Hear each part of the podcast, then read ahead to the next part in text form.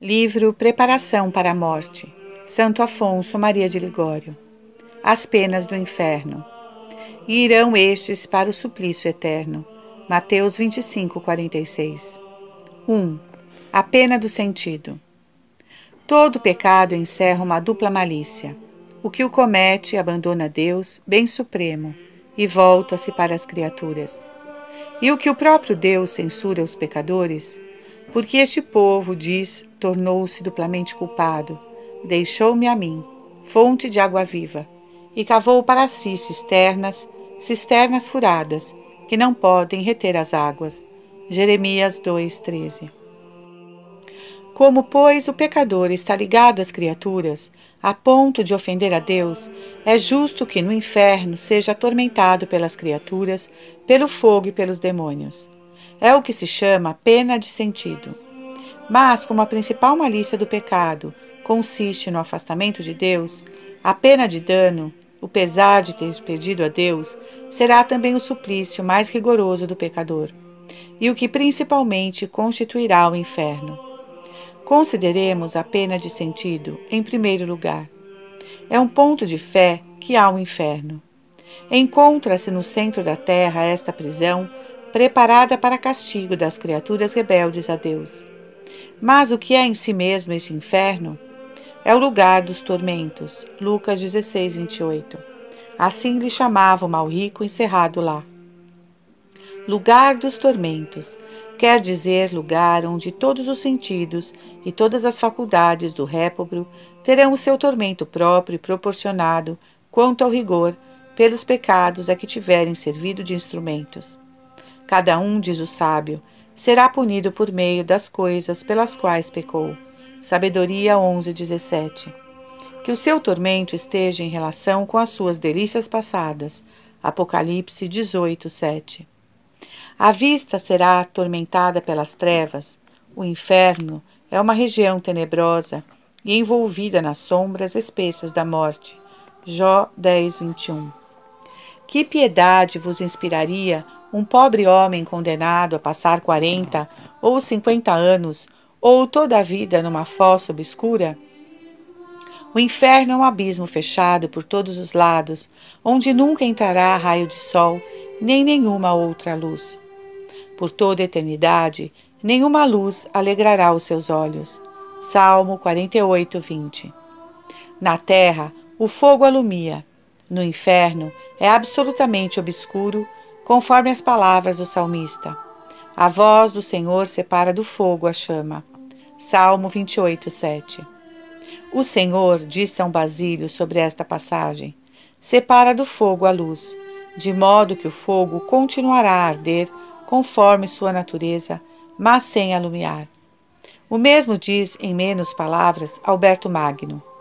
Ele separa do calor a luz.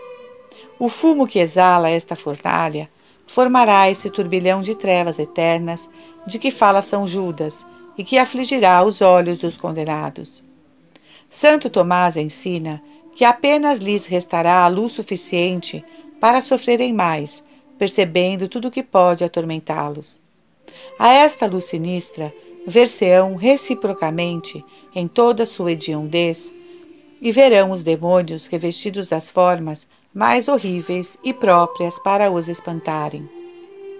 Também o olfato será atormentado. Que suplício estar-se encerrado num quarto com um cadáver em putrefação. Dos seus cadáveres, diz Isaías, se levantarão exalações fétidas. Isaías 34, 3 tem o condenado de permanecer no meio de tantos bilhões de outros condenados, cheios de vida quanto à sensibilidade, mas verdadeiros cadáveres quanto à infecção. No dizer de São Bernardo, o corpo de um condenado, vomitado pelo inferno, bastaria para sufocar e fazer morrer todos os homens. À vista disto, que ousam muitos insensatos dizer ainda: se eu for para o inferno, não estarei lá só Desgraçados! Quanto maior for o número dos condenados, mais sofrerão. A companhia dos miseráveis, diz Santo Tomás, em nada diminuirá, antes exacerbará a miséria.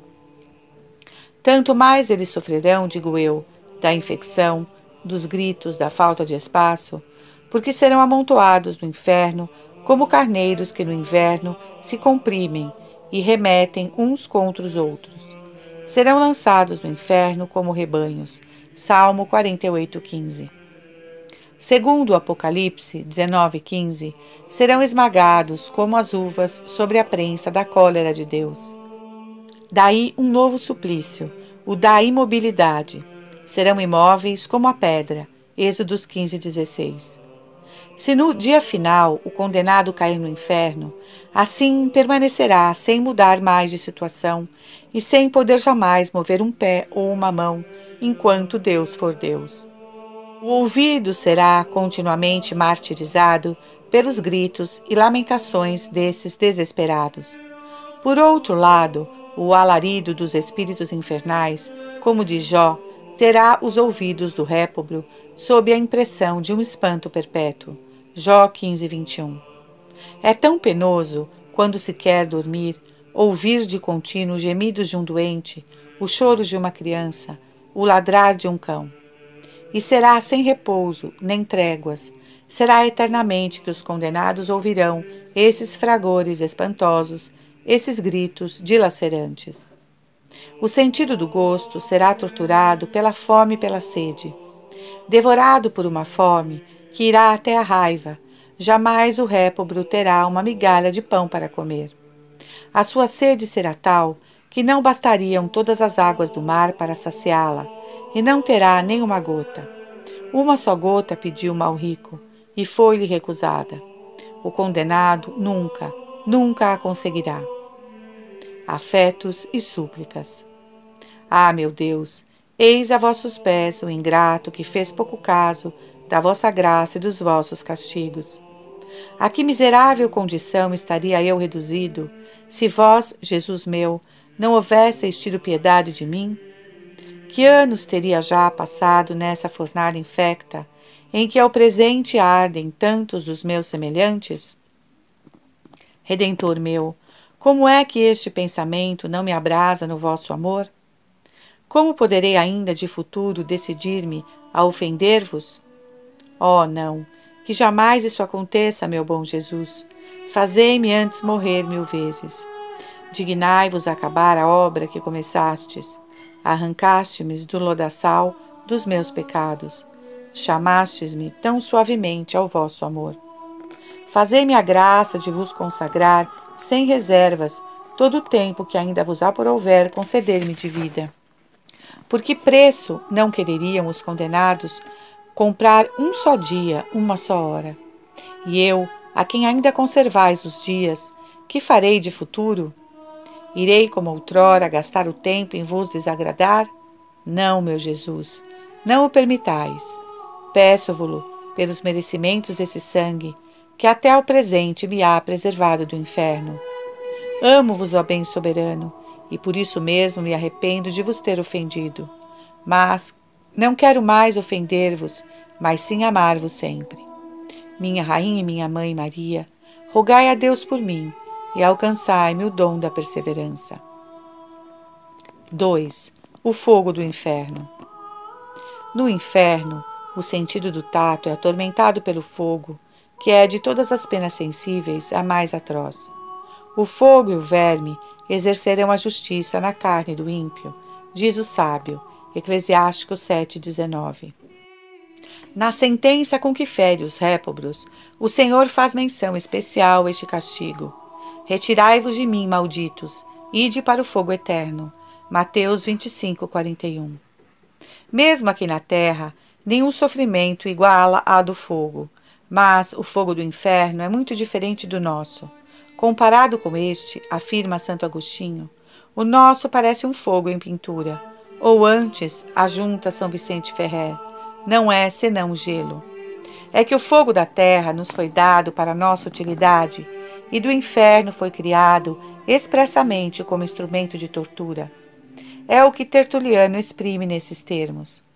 Muito difere um do outro o fogo que serve aos usos do homem e o que executa a sentença da justiça de Deus. Este fogo vingador é a cólera divina que o acende um fogo se acendeu sob o sopro do meu furor. Jeremias 15, 14. Por isso Isaías o chama um sopro, um sopro abrasado que serve à expiação das culpas. Isaías 4, 4. Não será o répobro simplesmente enviado ao fogo, mas arremessado para o fogo, in ignem eterno. Assim, o desventurado será envolvido pelo fogo como um pedaço de madeira numa fornalha. Debaixo dele, abaixo dele e em redor dele, terá sempre um abismo de fogo. Exerce-se o tato, se vê, se respira, se toca, vê e respira fogo. No condenado, porém, esse fogo não será somente exterior. Há de penetrá-lo e levar-lhe a dor até o mais íntimo. O seu corpo será todo fogo, as suas entranhas se abrasarão no ventre, o seu coração no peito, o cérebro na cabeça, o sangue nas veias, a medula nos ossos.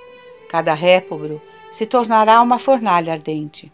Fareis deles como que outras tantas fornalhas esbraseadas. Salmo 20, 10. Pessoas há que não podem seguir por um caminho em que o sol dardeje os seus raios, nem estar fechadas num recinto em que se acende o fogo, nem sofrer uma faúla, caída de uma lâmpada e não temem o fogo do inferno, esse fogo devorador, como lhe chama Isaías. Quem dentre vós poderá habitar um lugar cheio de fogo devorador? Isaías 33, 14. A maneira de uma besta feroz que se lança faminta sobre a sua presa dileta, assim o fogo do inferno devora o condenado, mas devora-o sem jamais o fazer morrer. Continua, pois, ó insensato, exclama São Pedro Damião, dirigindo-se ao voluptuoso. Continua a contentar a tua carne. Dia virá em que todas as tuas impurezas serão nas tuas entranhas como um piche, que servirá para tornar mais viva e cruel a chama que te há de abrasar no inferno. Segundo São Jerônimo, o mesmo fogo fará sentir às suas vítimas todas as dores conhecidas na terra: dores do peito, da cabeça, das entranhas, dos nervos. A sensação penosa do frio não lhe será poupada, conforme o texto de Jó. Do frio glacial passará o calor excessivo. Jó 29, 19. Mas não esqueçamos que tudo isso são apenas comparações imperfeitas e que todos os sofrimentos da terra não são senão uma sombra das penas do inferno. Imaginai, de São João Crisóstomo, espadas agudas, fogos ardentes, o que é tudo isso em comparação desses suplícios? Uma sombra vã. Terão também as faculdades da alma os seus tormentos próprios. Sofrerá o condenado na sua memória, com a lembrança do tempo que lhe fora dado para se salvar e empregou em perder-se, das graças de Deus que não quisera aproveitar. Sofrerá no seu entendimento, pensando na perda sofrida, perda imensa, porque há a perda de Deus e do céu, a impossibilidade de repará-la. Sofrerá na sua vontade pela convicção íntima de que jamais será atendido no mínimo dos seus desejos. O desejo dos pecadores não passará de sua perda. Salmo 111, 10. Nunca o desventurado conseguirá o que deseja. Sempre sofrerá o que lhe causa horror, isto é, as suas penas eternas. Quererá sair dos tormentos e entrar em sossego, mas será sempre atormentado, jamais logrará descanso. Afetos e súplicas. Meu Jesus, é no vosso sangue, na vossa morte, que ponho a minha esperança, porque morrestes para me salvardes da morte eterna. E quem, Senhor, há tido maior parte nos frutos da vossa paixão, do que este miserável que tantas vezes se tornou merecedor do inferno? Suplica-vos, não permitais, que eu continue a ser ingrato aos benefícios de que me haveis acumulado. Livraste-me do inferno, porque não quereis que eu me abrase nas chamas vingadoras, mas que me consuma nas do vosso amor. Ajudai-me, pois, a corresponder ao vosso desejo. Se tivesse no inferno, já não vos poderia amar Visto, porém, que ainda me é dado amar-vos, quero arder no vosso amor. Amo-vos, bondade infinita, amo-vos, Redentor meu, que tanto me tendes amado. Como pude esperar-vos por tão longo tempo? Pela vossa parte, nunca me esquecestes. Dou-vos graças por isso. Se me tivesseis esquecido, eu estaria já no inferno, ou não teria dor dos meus pecados. Esta dor que o meu coração sente de vos ter ofendido, o desejo que me anima de vos amar muito, são dons da vossa graça que ainda vêm em meu socorro. Muito vou-lo agradeço, meu Jesus. De futuro, espero consagrar-vos o resto da minha vida. A tudo renuncio. Só quero pensar em servir-vos e agradar-vos. Recordai-me sem cessar o inferno que tenho merecido e as graças que me tendes feito. Não permitais que me afaste mais de vós e me condene ao abismo dos tormentos. Ó Mãe de Deus, rogai por mim, pobre pecador. Foi a vossa intercessão que me preservou do inferno, ó Eterna Mãe. Dignai-vos ainda a preservar-me do pecado que é o único que pode condenar-me de novo ao inferno. 3. A pena de dano. Todos os sofrimentos que até aqui temos considerado são nada em comparação com a pena de dano. O inferno não é nem a infecção, nem as trevas, nem os gritos, nem o fogo. O maior tormento do inferno é o que resulta da perda de Deus. Os condenados veriam com alegria de São Bruno, a juntar às suas torturas novas torturas, contanto que não fossem privados da vista de Deus. São João Crisóstomo, mil infernos não igualam esta única pena. Santo Agostinho vai mais longe. Se os condenados gozassem da vista de Deus, não sentiriam mais os seus males, o seu inferno se demudaria num paraíso. Se quereis fazer alguma ideia deste tormento, pensai que a pena que se sente quando se perde alguma coisa é proporcionada ao valor dela. Se perdestes, por exemplo, uma joia no valor de duzentos ducados, ficareis tristes, mas muito mais se a joia valer trezentos, quatrocentos ducados. Ora, que perdeu o condenado? Perdeu a Deus, que é um bem infinito. De algum modo, pois é infinita a dor que sente. É infinita, diz Santo Tomás, a pena de dano, porque é a perda de um bem infinito. Nesta vida, só os santos compreendem essa desgraça. É isto um castigo aos olhos dos que amam, diz Santo Agostinho, não aos olhos dos indiferentes. Senhor, exclamava Santo Inácio de Loyola, rendo-me a qualquer outra pena, não a de ser privado de vós.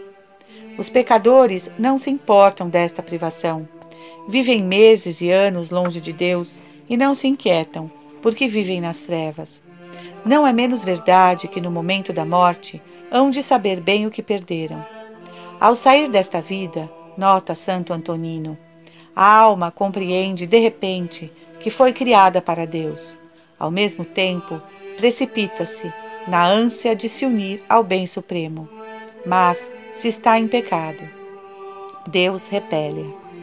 Quando um lobo, retido preso, avista a lebre, que esforços não faz para soltar-se da correia e correr sobre a presa? Apenas separada do corpo, a alma é naturalmente atraída para Deus, mas o pecado a afasta de Deus e precipita no inferno. As vossas iniquidades, diz o profeta, cavaram um abismo entre vós e Deus Isaías 59, 2. Todo o inferno está, pois, nessas primeiras palavras que hão de sair da boca de Jesus Cristo. Retirai-vos de mim, malditos. Ide, não quero que torneis a ver o meu rosto. Ai, antes quereriam mil infernos, diz ainda São João Crisóstomo, que incorrer no ódio de Jesus Cristo. Quando Davi fez intimar a seu filho Absalão a proibição de aparecer na sua presença, tanto ele se afligiu que respondeu: Dizei a meu pai, ou me permita que o veja, ou me mande matar. Segunda Reis 14:32. Filipe II disse um dia a um grande da sua corte, a quem tinha visto estar com pouco respeito na igreja: Não torneis a aparecer diante de mim. Foram para o cortesão como um raio tais palavras morreu de tristeza em sua casa. Que será quando Deus, a morte do réprobro, proferir sobre ele essas palavras? Vai-te, não quero ver-te mais. Esconderei minha face, e todos os males cairão sobre ele. Deuteronômio 31, 17. Que será quando no último dia Jesus disser aos condenados: Nem vós sois meu, nem eu sou mais vosso. Nem vós sereis mais o meu povo, nem eu serei o vosso Deus. Oséias 1:9. Que pena para um filho que vê morrer o seu pai, para uma esposa que vê expirar o seu esposo, ter de lhe dizer: Meu pai, meu esposo, eu não vos verei mais. Ah, se ouvindo de repente os gemidos de uma alma condenada, nós lhe perguntássemos: Pobre, por que te lamentas? Seria esta a única resposta: Porque perdi a Deus e não o verei mais. Se ao menos o desgraçado pudesse no inferno amar a Deus e resignar-se com a sua vontade. Mas não, se o pudesse, o inferno não seria inferno. Não pode resignar-se com a vontade de Deus, porque é inimigo desta divina vontade. Não pode mais amar a Deus, pelo contrário, odeia-o e há de odiá-lo eternamente. Saber que Deus é o soberano bem e ver-se obrigado a odiá-lo, reconhecendo-o indigno de um amor infinito, eis o seu inferno. Eu sou o mal privado do amor de Deus. Assim respondeu um demônio, a quem Santa Catarina de Gênova perguntava quem era. O condenado odiará e maldirá a Deus, e maldizendo a Deus, amaldiçoará também os benefícios dele recebidos, a sua criação, a sua redenção, os sacramentos, principalmente o batismo e a penitência, e acima de tudo o Santíssimo Sacramento do altar. Odiará os anjos e todos os santos, em especial o seu anjo da guarda e os seus patronos, e mais que todos os outros, a Divina Mãe. Mas o objeto principal das suas maldições será a Santíssima Trindade, e mais a pessoa do Filho que o resgatou do que as outras duas. O condenado maldirá a chaga de Jesus Cristo, o seu sangue, os seus sofrimentos e a sua morte. Afetos e súplicas. Ó oh, Deus meu, sois o meu soberano bem, um bem infinito, e contudo, tenho consentido tantas vezes e de cara alegre em perder-vos. Sim, tenho-vos ofendido, sabendo bem que o meu pecado muito vos desagradava e me despojava da vossa graça. Sabia que pelo meu pecado vos feria profundamente, que perdi a vossa graça e pequei. Se não vos visse pregado na cruz, ó Filho de Deus, se não vos visse morrer nela por mim, não teria mais coragem nem para vos pedir perdão, nem para esperá-lo. Pai eterno, desviai os olhos de um miserável, Fixai-os no vosso amantíssimo Filho, que vos pede misericórdia para mim. Ouvi-o e perdoai-me. A esta hora, já eu há muitos anos devia estar no inferno, sem esperança de jamais vos poder amar, nem recobrar a vossa graça perdida. Meu Deus, detesto mais que todos os males a injúria que vos tenho feito, renunciando à vossa amizade e desprezando o vosso amor, em troca dos indignos prazeres da terra. Oh, que não tenha morrido antes mil vezes! Como tenho podido ser tão cego e insensato? Agradeço-vos, Senhor, o terdes-me dado tempo para reparar os meus desvarios. Graças à vossa misericórdia, ainda não estou no inferno. Posso amar-vos, quero amar-vos, ó meu Deus, e é sem temores, sem reservas que venho para vós. Amo-vos, bondade infinita, amo-vos a vós que sois a minha vida, o meu tesouro, o meu amor, o meu tudo. Recordai-me sem cessar, ó bom Mestre, tanto o amor que me tendes testemunhado, como os eternos suplícios a que me haveis poupado, para que este pensamento me anime a renovar sem fim os meus atos de amor para convosco e repetir-vos a todo momento: Amo-vos, amo-vos, amo-vos. Ó oh, Maria, minha rainha, minha esperança e minha mãe, se tivesse caído no inferno, a ninguém poderia amar, nem sequer a vós. Amo-vos, ó minha mãe, e espero, com vosso auxílio, não cessar mais de amar a Deus e a vós. Ajudai-me, rogai por mim a Jesus.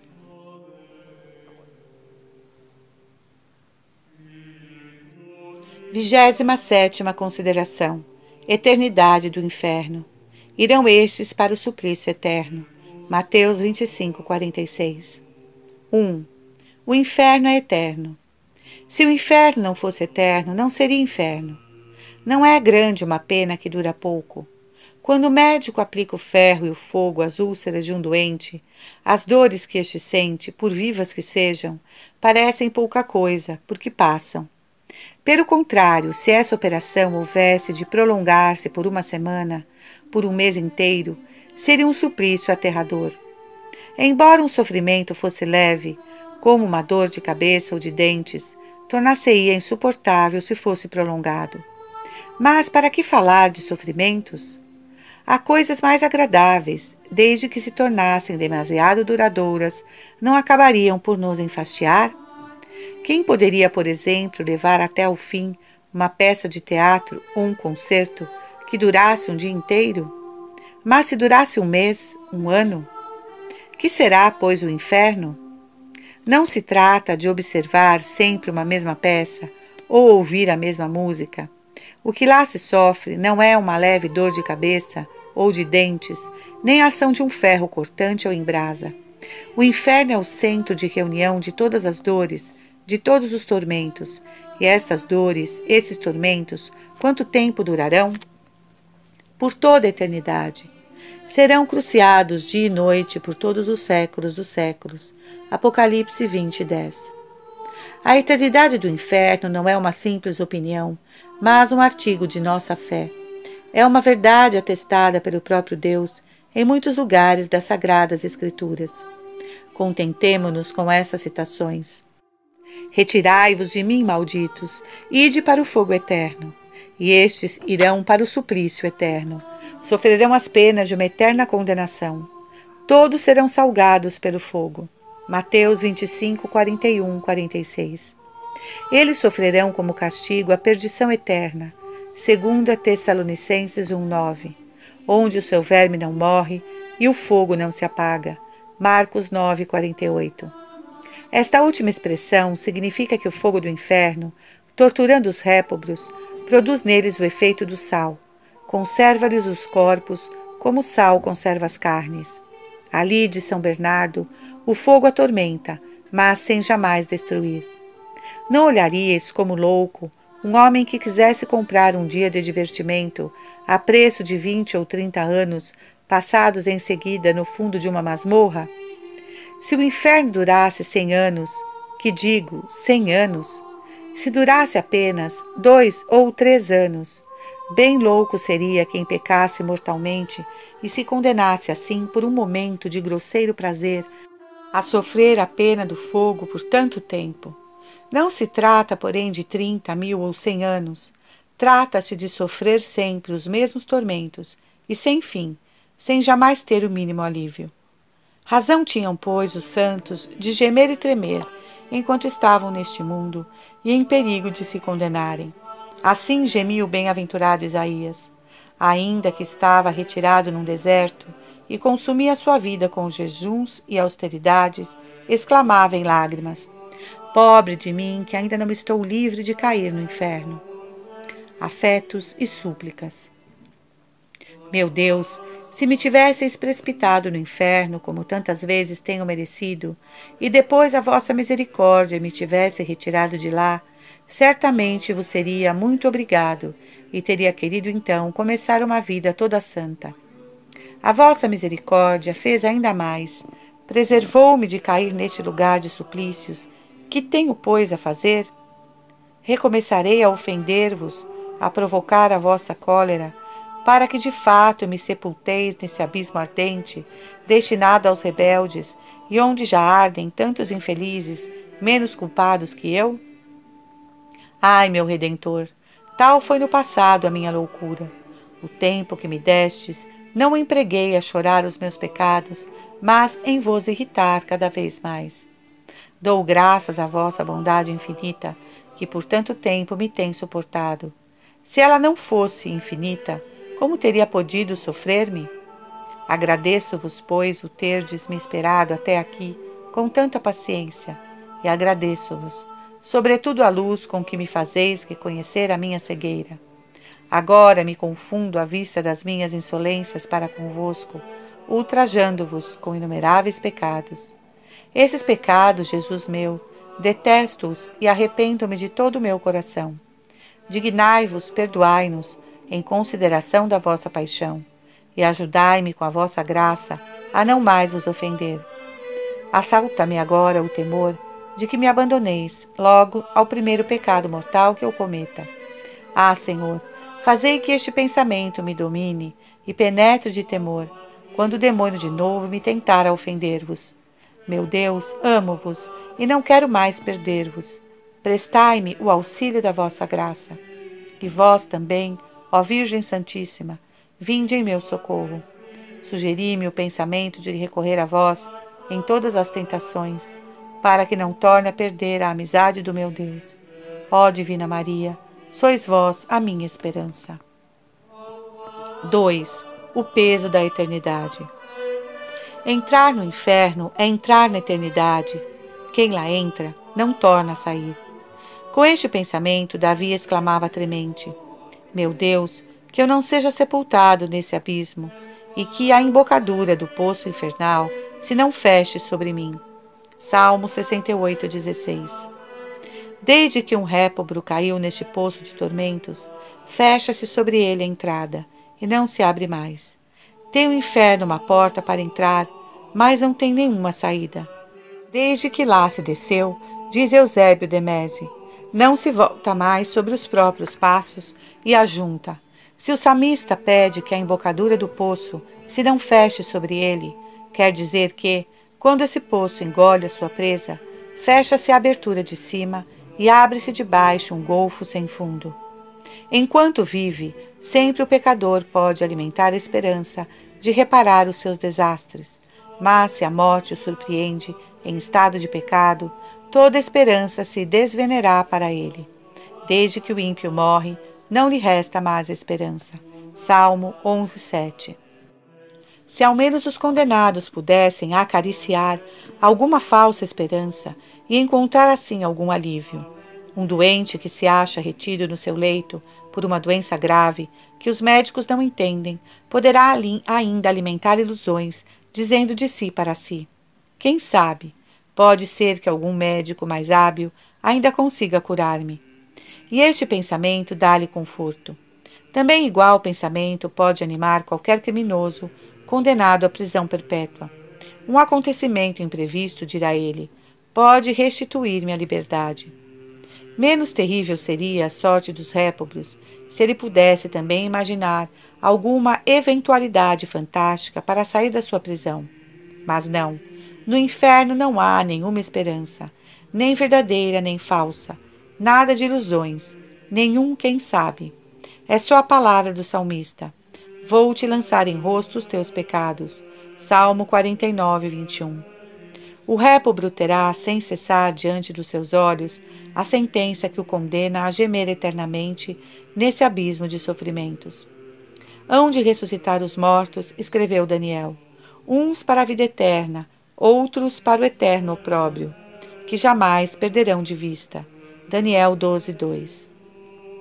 O condenado, pois, não sofre apenas sua perda de cada instante, mas sofre cada instante a pena da eternidade.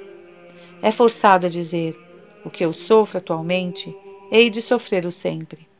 Os condenados, diz Tertuliano, trazem sem cessar todo o peso da eternidade. Peçamos, pois, ao Senhor, como pedia Santo Agostinho: Queimai, cortai, não me poupeis aqui embaixo, para que possais poupar-me na outra vida. Nesta vida, os castigos têm um termo, na vida futura não tem. As vossas setas passam, diz o salmista, mas a voz do vosso trovão faz-se ouvir em círculo. Salmo 76, 19. O círculo é o emblema da eternidade, porque não tem fim. Temamos este trovão que, saindo da boca do divino juiz no dia do juízo, há de ferir os répobros, Temamos, numa palavra, essa sentença que nos lançaria numa desgraça sem fim. Retirai-vos de mim, malditos, ide para o fogo eterno. Desembanhei a minha espada, diz o Senhor, e não tornarei a embanhá-la. Ezequiel 21, 5.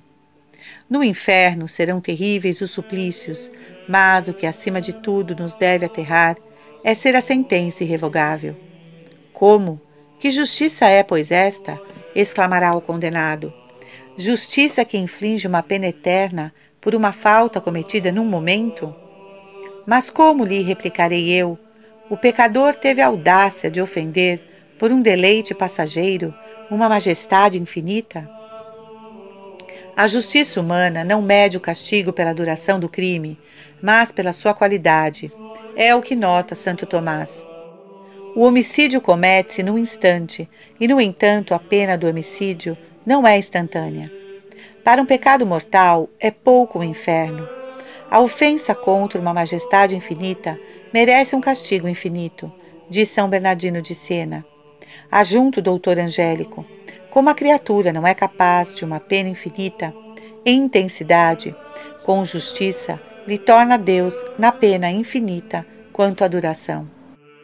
Além disso, deve ser necessariamente eterna essa pena, porque o condenado não pode satisfazer mais pelo seu pecado. Nesta vida, pode o pecador satisfazer pela aplicação que fizer dos merecimentos de Jesus Cristo. Mas esses merecimentos não são aplicáveis ao condenado. Deste modo, não pode ele aplacar a Deus, e o seu pecado perdura eternamente. Também a pena deve ser eterna. Não poderá ele satisfazer a justiça de Deus, serão eternos os tormentos. Salmo 48, 8. A pena será, pois, sempre punível e jamais expiável, como diz Vicente de Bavois. E isso porque, segundo nota Santo Agostinho, no inferno o pecador não é capaz de arrependimento, e por consequência, o Senhor não deixa de estar indignado contra ele. Será para o Senhor objeto de uma cólera eterna. Malaquias 1:4. Mas, ainda que Deus lhe oferecesse o perdão, ele não o aceitaria, porque a sua vontade está obstinada no pecado e confirmada no ódio para com Deus. É o que afirma Inocêncio III. Os réprobos recusarão humilhar-se, a sua malícia irá até o ódio de Deus. São Jerônimo acrescenta que eles têm uma sede insaciável de pecar.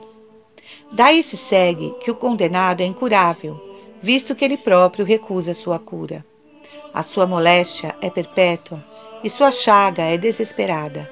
Repele a mão que quisesse curá-la. Jeremias 15, 18. Afetos e súplicas.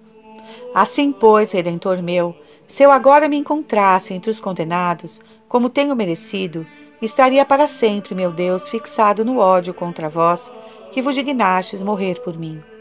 Ai, meu Deus, que inferno seria esse!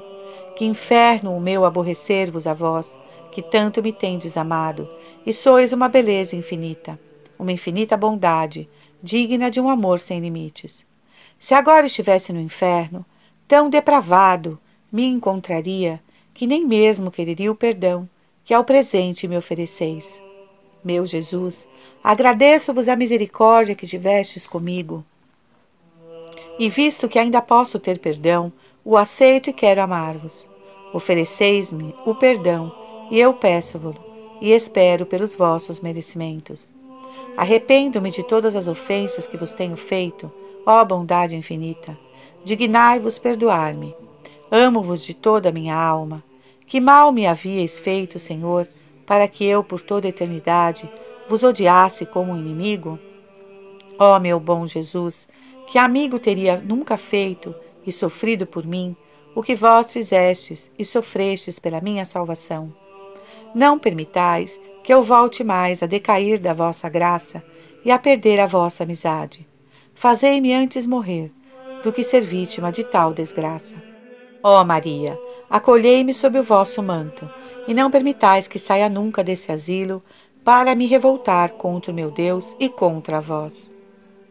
3. A imobilidade eterna. Na terra os pecadores nada temem tanto como a morte. No inferno será ela o objeto dos seus desejos mais ardentes. Procurarão a morte e não a encontrarão. Desejarão a morte e ela fugirá para longe deles. Apocalipse 9, 6. Sobre isso exclama São Jerônimo: Ó morte, quanto então serias tu doce, aos que outrora te achavam asas amarga. Davi diz que a morte se apacentará nos condenados. Salmo 48, 15. São Bernardino explica dizendo: A ovelha que se apacenta na erva colhe semente a verdura e deixa as raízes. É o que a morte faz aos réprobos. Mata-os a todos os instantes e deixa-lhes a vida para continuar a fazer-lhes sofrer eternamente a mesma tortura. Por isso diz São Gregório que o condenado morre a todos os momentos, sem nunca morrer. Se um homem expira no meio de grandes sofrimentos, tem-se compaixão dele. Se ao menos alguém tivesse compaixão do réprobo, mas não. O desventurado morre de dor a todos os instantes, e ninguém há que tenha piedade dele. Fechado num sepulcro, o imperador Zenão gritava sem cessar: Por piedade, dai-me saída. E não foi atendido. Morreu desesperado, tendo devorado a carne dos próprios braços. Do fundo do inferno gritam os condenados, diz São Cirilo de Alexandria. Mas ninguém corre a libertá-los, nem se compadece dos seus sofrimentos. E quanto tempo durará esse desgraçado estado? Sempre, sempre. Lê-se nos exercícios espirituais do padre Segneri de Lejune, publicados por Muratori, que um dia em Roma perguntaram a um demônio na pessoa de um possesso quanto tempo tinha ele de permanecer no inferno. Ao que ele respondeu com raiva, batendo com a mão num banco: Sempre, sempre. Foi tal a impressão causada por este sermão terrível, em duas palavras, sempre, sempre, que muitos jovens do seminário romano apressaram-se a fazer uma confissão geral e abraçar uma vida mais fervorosa. Desventurado Judas, há vinte séculos que está no inferno e o seu inferno ainda está no começo.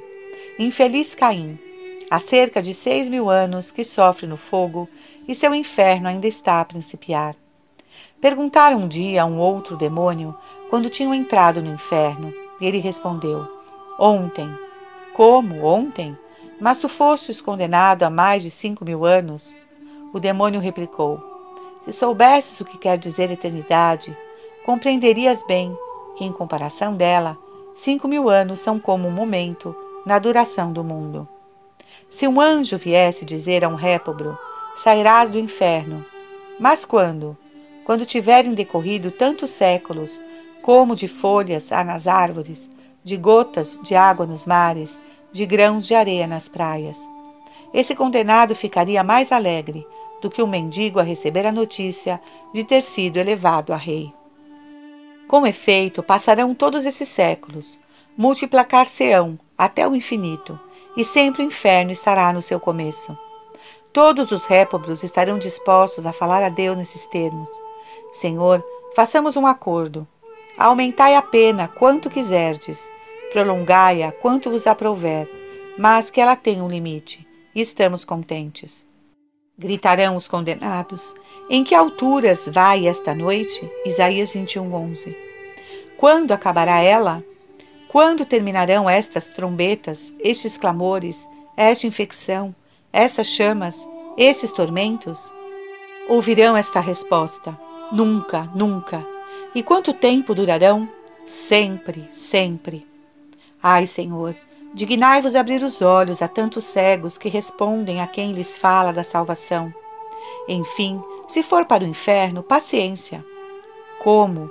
Não tem paciência para sofrer um pouco de frio, para permanecer num quarto muito quente, para suportar uma pequena ferida, e terão paciência para se verem mergulhados num mar de fogo, calcado aos pés dos demônios, abandonados de Deus e de todo o mundo, por uma eternidade inteira?